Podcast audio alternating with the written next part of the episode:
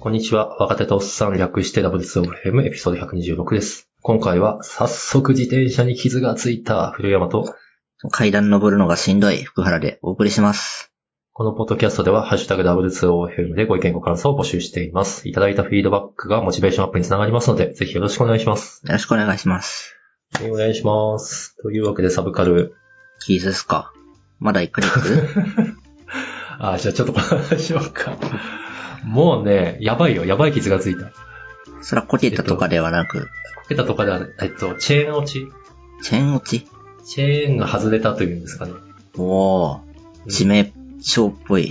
いや、えっと、なんですかね、えっと、ロードバイクって、前が2段、後ろが今11段変速なんですよ。だから、掛け算なんで合わせて22段。えー、すごい。そんなあるんですね。うん。あるある、あるんですよ。まあ、あの、あまり足に負担かけないように、だ上り坂とか下り坂とかで、足の、足にかかるパワーがかから変わらないように細かくギアを変えていくんですよ。うんうん。っていうためのもの。まあまあ、それは置いといて、だ前の2段のところが、2段しかないんで、割と落ちやすいんですね。学そのギャッ校。プがあるというか。うんうんで、 あの、一番内側、だギアがないところに、うん。フレームと。とギアの間に落ちるんですけど、落ちる自体は割とあるんですよ。えー、うなんか、割とある危うなんい、危なくないんですかあーあ、割とあるっつっても、スピード出して走ってる時にはほぼない。なるほど。私は、それはない。あの、止まったり、あとは止まってから動き出すときに、よいしょってギアを変えると、あ、落ちたみたいああ、そらなんか普通の自転車でもありそうなな話ですね。。うんうんで、落ちたら、別にね、直せばいいだけなんだけど、ギアにまた遅延かける はい。それができなくて、ええっと、ギア落ちて初めて気がついたんですけど、一番、ギアじゃない、遅延か。あの、一番内側の、その、お説明しづらいな。まあ、チェーンが落ちないように、ストッパーみたいなものがついてるんですよ。うんうん前の自転車にはそれがついてなかったんだけど、今回のにはついていて、だから基本的には落ちないってことになってる。うん。あうん。でも、一方でやっぱ落ちて、落ちるとそのストッパーが邪魔して、全くチェーンを戻せない。あ、なるほど。で、もう30分くらいめちゃくちゃ格闘して、どうにかこうにか戻ったんですけど、戻った時にはフレームに深い傷が。ああ、悲しい。 フはい。ということがございました。ェイルセーフな設計にはなってないんですね。そうですね、そうそうそう、そういうことですよ。一回落ちたらもう終わり。うん、まあ、よしよしですね。うん、そうですね、そうなんですよ。ちょっと私は、スマホの、あの、なんですかね、スマホカバーと、あとは、なんだ、あの、紐ストラップはい。を思い出しました。あうんスマホカバーではなくてストラップの方だなと。 一旦落ちるとひび入る的な。あ、うん。うん。はい。まあちなみにですね、あの、私この自転車は3台目なんですけど、1台目も買って即めっちゃ傷がつい て、泣きながら自転車屋さん行ってどうにもならないって言われて、シール貼って隠して、おで、ーもう、これでひ開き直ってむしろ、 もう乗りまくるしかないって乗ったんで、まあ、ある種勲章。イエス、そうです。もう乗りまくります。いい、うん、むしろいい。そう、そう、そう、 ポジティそうブなんにで。す。はい、ポジティブに捉えております。はい。 ごめん、はい、じゃあサブカルいいきましょえー、僕からは、ゲームですね。う。うん。ポケモンユナイト。ユナイトこれが、いつですかね ?2 週間前あ、そんな先なのえー、そうですね。あの、ゴールデンじゃないわ。オリンピックが始まった時に多分発表されました。発あ表そうなんだ。リリースか。うんうん。でこれが、いわゆるモバってやつなんですけど、 モバとは。まあそうですよね。ゲームやらない人には知らない概念だと思います。いやもう、ゲームやるよ、俺。やるけど 知らない。やばい。これは、マルチプレイヤーオンラインバトルアリーナというジャンルです。ほ有名なのは、LOL、リーグオブレジェンズってやつですね。う。ほの、斜め上から見下ろす目線で、えっと、なんでしょうね。 アクションゲームではないんですけど、何対何かのチームに分かれて、ゲーム内でレベリングをして相手を倒して、相手側のゴールやタワーを壊すっていうのが目的なゲーム。へえ、あ、その視点も決まっている。えっ、と、モバというジャンルでは決まっている。うーん、まあ、決まってるかわかんないですけど、だいたいこれ。ああ、なるほど。はい。これ、何が特徴かっていうと、目的が相手を倒すことではないんですよね。あ、違うの敵、プレイヤーを倒すことではなくて、その先にある目的地、ゴーはいルだったりタワーを破壊することが目的っていうのがおー特徴。ほー。例えば、こっちが一人も知らないで向こうが10キル、なん違う、向こうを10キルとかしても、タワーを壊されてたら負けっていう。へえ。なんで、なんでしょうね。リアルタイムタワーディフェンスうん。だと思ってもらえれば。めっちゃイメージできました。はい。でこれ、まあ、結構ニッチなジャンルなんですよ。あ、ニッチなんだ。ニッチっていうのは、えっと、人気がないとかではなくて、門が狭い。いうんタイトルが少ないとかや、難しい。ああ、なるほど、難しいん だ。非常に難しいジャンルなんですね。うん。うんノラでやってるんですけど、はい。一人が変なことするとすぐ負けるんですね。あ、これ、あの、複数、一人一キャラクターを動かしているそうです。あ、なるほど。まあ、そりゃそうか。 5対5でキャラクターが全部で10体いるみたいな感じ。おおなるほ ど。セオリー、一人セオリー知らないとすぐ負けます。それ、確かにちょっときついね。だいぶきついですね。なんか新規怒ら参れ入る。が。怒られそうじゃん。はい。なんでその、リーグオブレジェンズとか結構タイトルとしては有名なんですけど、はい。うん。 治安が良くなくて、そう、治安は絶対悪くなるじゃん、そんなの。あんまりプレイヤーが増えないっていう悩みを抱えた世界でした。はあ、なるほど。でそんな中でポケモンが新作発表で、モバジャンと、 はい。大丈夫かと、すごい話題だったんですけど、ポケモンで治安悪いとか。 はい。この当初は本当に平気かと思ったんですが、まあいざ出てみれば、こんだけの成長ぶりですね。つまり、あの、初心者殺しとかではない。いや、あれこれはもう確実に知ってる人と知らない人がぶつかったら、知ってる人が勝ちます。一人いても、一人、一人くらいは許容とか。うん、まあ初心者同士だったら全然あれですけど、うん。 4人、なんだろうな。相手チームより自分チームの方が知ってる人が多ければ、まあ勝つと思いますね。シビアじゃないです か。シビアです。なんで治安悪くならない悪い。まあ、いいとは言わないですけどね。やっぱりコメントとか、で指示中みたいな概念はやっぱりあり得るんで、 ああ、なるほど。でもそれ以上にポケモンっていうジャンルが、こうライト層を取り込んでるっていう印象。なるほどね。まあ、やってて楽しいのは間違いないですね。うんなるほど。まあ、ずっとプレイ、プレイ動画っていうか、あの、ホームページ見てますけど、まあ、すごい、ほのぼのして楽しそうではありますね。 ほのぼの。ほのぼのして ない。全然してない。 この笑い。なるほど。 そうか。とても、一息つく余裕はないです、試合中。へえ、そんな。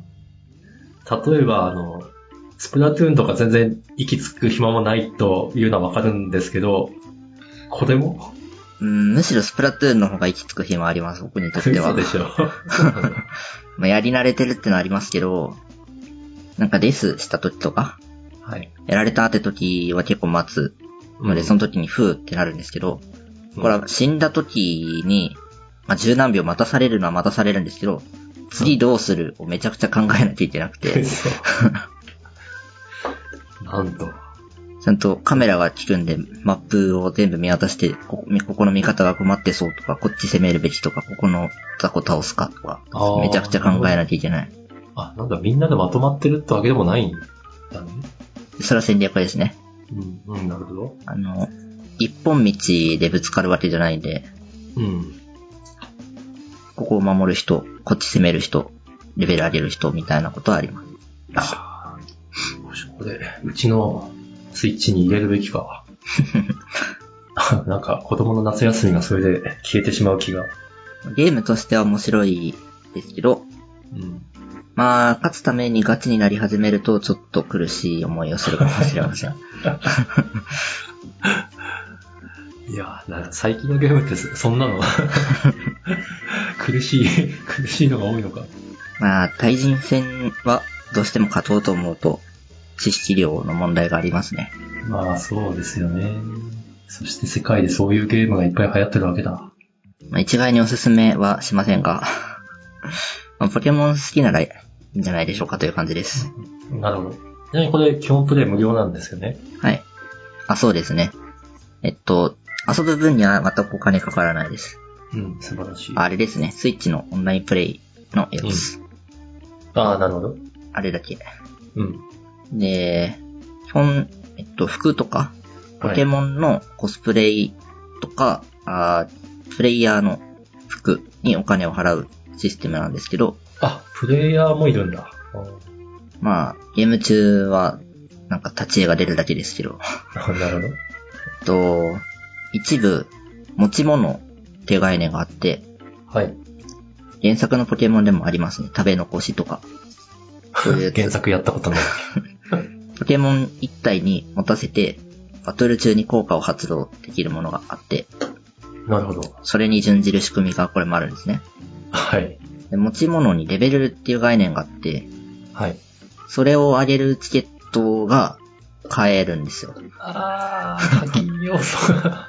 ここが多分唯一のペイトゥーウィンな要素で、まあな言るうほほどど、言うほど差は出ないんですけどね。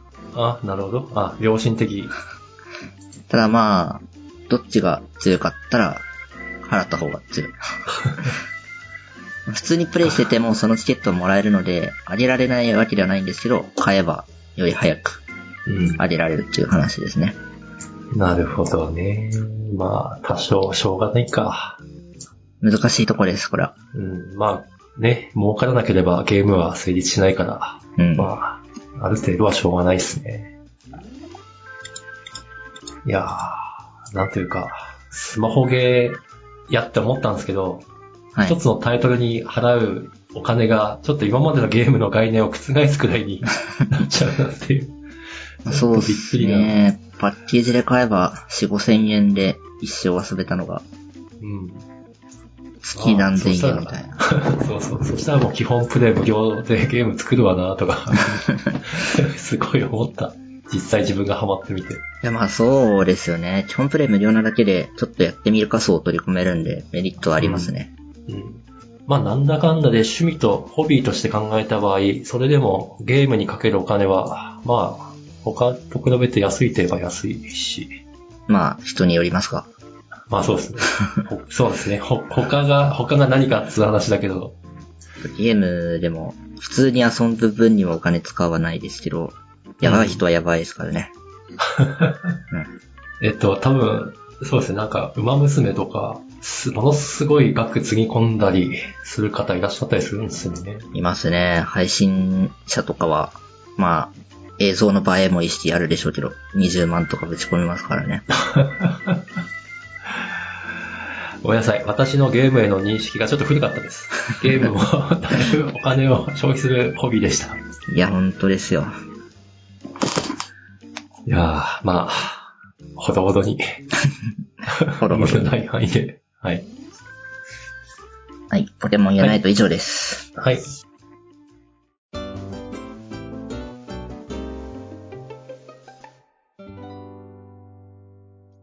じゃあ私もサクッと、そうですね、あの、3体、3体3がこの前出て完結したんですけど、うんよ読みましたっていう話ですね。完結。うん、完結。えっと、どうしようかな。深原くんは全然読んでないそうですね。勢ですよね。まあ、SF というジャンルで、あ、ごめんなさい、えっと、多少、多ちょっぴりネタバレで話すんですけど、はい。えっと、なんですかね、これ3部作で、第1部が3体っていう星が、太陽的な星が3つあって、その間を不規則な軌道で回ってる惑星に住んでる人うん。たちが、もうこんな環境やってられんっつって地球に攻めてくる話なんですよ。おー。なるほど。で、まあ、いろいろあるんですけど、第1部で攻めてきて、第2部でどうにか、なんだろうな、その星と停戦条約的なものを結んで、第3部で、 えっと、ネタバレあんましない方がいいのかな。まあ、世界系的な話になるとうん。いう感じです。だから一気に、一気に、なんというか、舞台が広がるというか。なるほど。はい。で、うあの、ゲームのジャンルに世界系っつうのがあるじゃないですか。ゲームとかアニメとかが。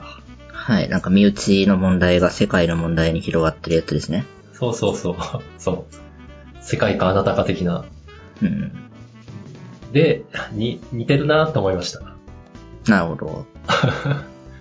まあ、なんというか、こっちは SF、あっちは、まあ、まあアニメ、ゲームってちょっと、なんつうのかな。フォーマットっていうのかな。まあ違うけど、王道ってやつですね。うん。そう。やっぱ、そういう話をでかく面白くしようと思うと、どうしても世界というものを扱わざるを得ないのかな、みたいな感じがしましたよ。 まあ、まあ、悪いことじゃないんですけど、聞いてる限り、その世界観が独特なんで、それを使わない手はない感。そうね。そうね。うん。しょう、あの、私あんまり世界系って実はあんまり好きじゃないんですよ。な好るきほどじゃないっていうと語弊があるけど、まあ、嫌いではないけど、めっちゃ世界系大好きっていうわけでもない。うんうん。なぜならば、世界系って世界をなんか小さく、世界系の世界って小さく見えちゃうんですよね。壊したりできちゃうから。まあ、確かに。それがあんまり好きじゃなくて、で、お、3体、お前もか、みたいな。ちょっと思うところがありはしましたが、面白かったですと。うんうん。うんちなみにですね、世界系で有名な SF で言うと、えっと、日本だと小松左京さんっていう有名な方が書いた果てしなき流れの果てにつのがあって、これは、なんでしょうね。広さ的な世界っていうよりは時間的な世界で、時の、発るところまで行ってしまう的なほう。話で、まあ、これはまあ、古典、古典的な世界系かなと。全然聞いたことないです。うん。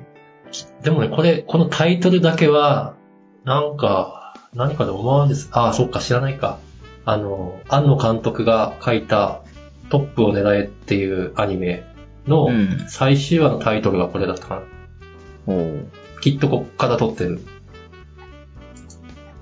まあ、 まあよかったな。なるはい。あ、割と面白いです。で、もう一つは、グレッグ・イーガンっていう、これも有名な人が書いたんですけど、純烈都市っていうのがありまして、これはシミュレーテッドワールド的な世界系ですかね。うん。えっと、もうちょい言うと、世界の中に入れ子で世界を作っていく。うん。うん。うんえっと、シミュレシミュレーション仮説ってご存知はい。この世界は計算してるだけのもの。うそう。うん。その理屈に従うと我々も世界を作れるわけですよ。そうですね。そうやってどんどん入れ子で世界を作って、今の世界を脱出していく。で、ほうそ、それを、その結果どうなるのか的な話。脱出。うん。ねこれ、世界の中に世界が存在するんだから、えっと、親の世界に全てを握られてるって考えるのがまあ妥当じゃないですか。そうですね。でもそこに時間の概念が加わると、ああと、なんだろうな。えっと、すべての世界で同じように時間が流れてるんじゃないああ。だから、なんだ、上位の世界の1秒が下位の世界ではほぼ無限みたいな。そうですね。うん、そう考えると、世界とはみたいな話になるわけですよ。は あ。難しい。うん、これはちょっとあの、村上春樹の世界系小説で有名な 世界の割とハードボイルドワンダーランドにも通じるんですけど、 SF でも世界系は日常茶飯事というか。結構あるってことですね。うん。まあそこでまた3体が、また面白い世界観をぶち込んできてくれたんで、うん、なるほど、こう来たか、みたいな。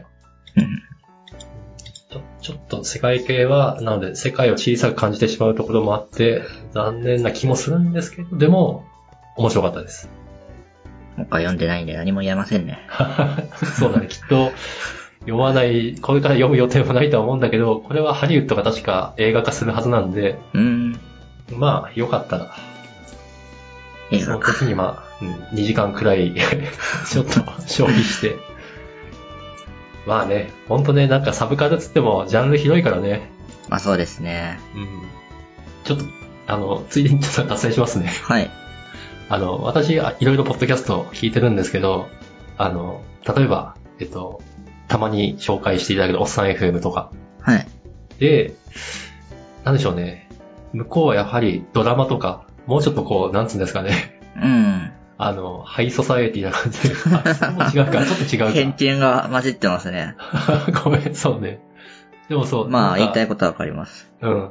なんか、そう、そういう趣味的なものを、いなんかこう、くくくる概念としてサブカルチャーがあるとすると、サブカルチャーってめちゃくちゃ広いな、みたいな。うん。で、この、な、結構近い領域にいるはずの私と福原くんで も、結構被ってるところはでも被ってないところも結構あんな、みたいな。まあそうですね。うん。なんか実写の映像みたいなやつは全く見ない ですね。ほ、ほぼゼロという意味。ほぼゼロ。そうか。なるほどね。まあでもそれもわかる。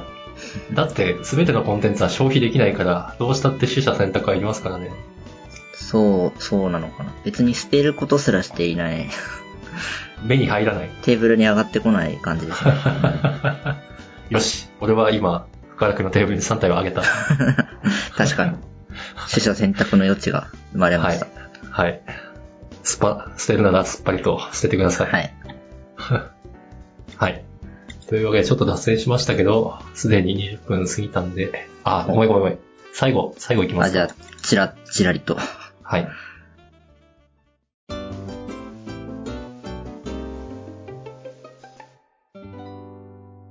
えっと、グリーン車というものに初めて乗りまして、すごい。初めて、初めてですね、人生初の経験をしま したす。ごい。あの、私、乗ったことない。おー。 すごい。まあ、普通にしてたら乗る必要はないですけど、うん。まあ、出社のために1時間半くらい電車に乗らなきゃいけなくて、うん。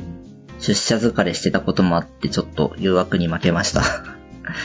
なるほど。で、これまあ、いい経験をしたなと思っております。はい。純粋に仕組みを知らなかったんですよね。うん。私も知ら ない。どうやって乗るのみたいな。 そこ。そうね。なんか、車内販売と駅での販売額は違いますっていつもホームで言ってるじゃないですか。えっ、と、駅に最近行ってないからよくわから ない。なるほど。言ってるんですよ。めちゃくちゃ放送してる。なるほど。えーいつもへーって思いながら、どこで買うんだろうって思ってたんですけど、はい。まあホームに販売機があるっていうのも、なるほどと思ったし、モバイルスイカでサクッと買えるっていうのを知りました。へえ。プレカ登録がいるんですけど、うん。モバイルスイカアプリ上でここからここまでのグリーン車乗りますってやると、普通に買えちゃう。あ、なんか券売機でタッチとかじゃなくて、モバイルスイカのアプリで完結する。はい。へえ。これ便利ですね。確かに。で、乗り方としては、それ事前に買っといて、電車が来ます。グリーン車のとこに乗って、席に行くんですね。なるこほれど。自由席なんで、どこに座ってもよくて、あ、指定ではないんだ。はい。あ、なんと、わ指定のごけご上位互換だと思ってました。これ自由席なんですよ。 ほーで、座席の天井のところにはい。センサーがついてるんですね。 ほそこにスイカをタッチすると、そこに座ったっていう扱いになる。う。へえ、あ、ちょっと待ってこれグリーン車って何路線のグリーン車えっと、横須賀線です。ほーなる確ほかど。に。線によって違うのかな。まあ、そういう仕組みなんですね。そうなんですよ。びっくりですね。うん。ほあくまで乗車券であって席のチケットではない。ーあの、たまに、あの、実家帰るのに新幹線使ったりするんですけど、新幹線でもその仕組みは見たことない。そうですね。新幹線はチケット、紙チケットとか、そのね。うん。 遅れてる。であれ便利ですね。うん。いいですね。一応、駅ごとに係員さんが見回るんですけど、はい。その時も別に声かけられるとかではなくて、座ってる人とその天井の LED の光を見て、あ、ちゃんと払ってる払ってる払ってるっていう確認をしていく。なるほど。で、これ、金額がですね、もうめちゃくちゃ高いと思ってたんですよ。うん。 ビジネスクラス、ファーストクラス並みに高い。思ってたんですけど、これ実は意外と料金システムがシンプルで、はい。 50キロ以上乗ると1000円。ほう。それ以下だと500円。ほう。確か。なんで、ここからここまでだからいくらじゃないんですね。え、それは、じゃあ、仮にですよ。えっと、全体で60キロの路線だったとして、はい49キロだけグリーン車のところにいるとかっていうことができる多分、駅の間隔がちょうど49キロ時点なら。あ、駅、駅から駅か。そうですね。買う時の指定は駅なんで、それで距離を測ってるとは思うんですけど、なるほど。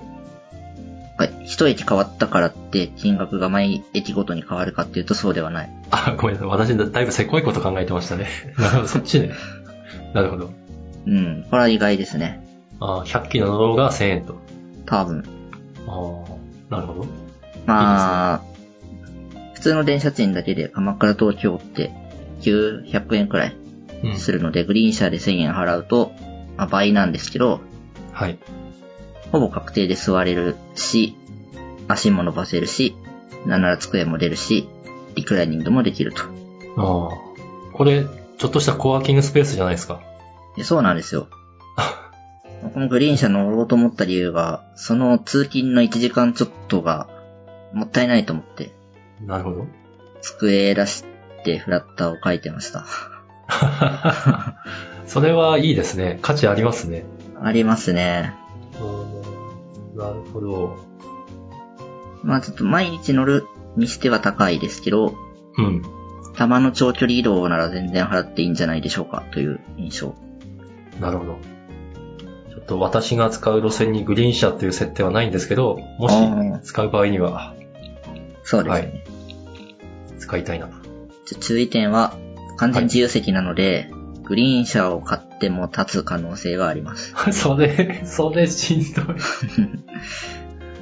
それは、嘘。それ買えないようにとかなってんじゃないの ちょ注意点、注意書きでダメってなってますね。うん。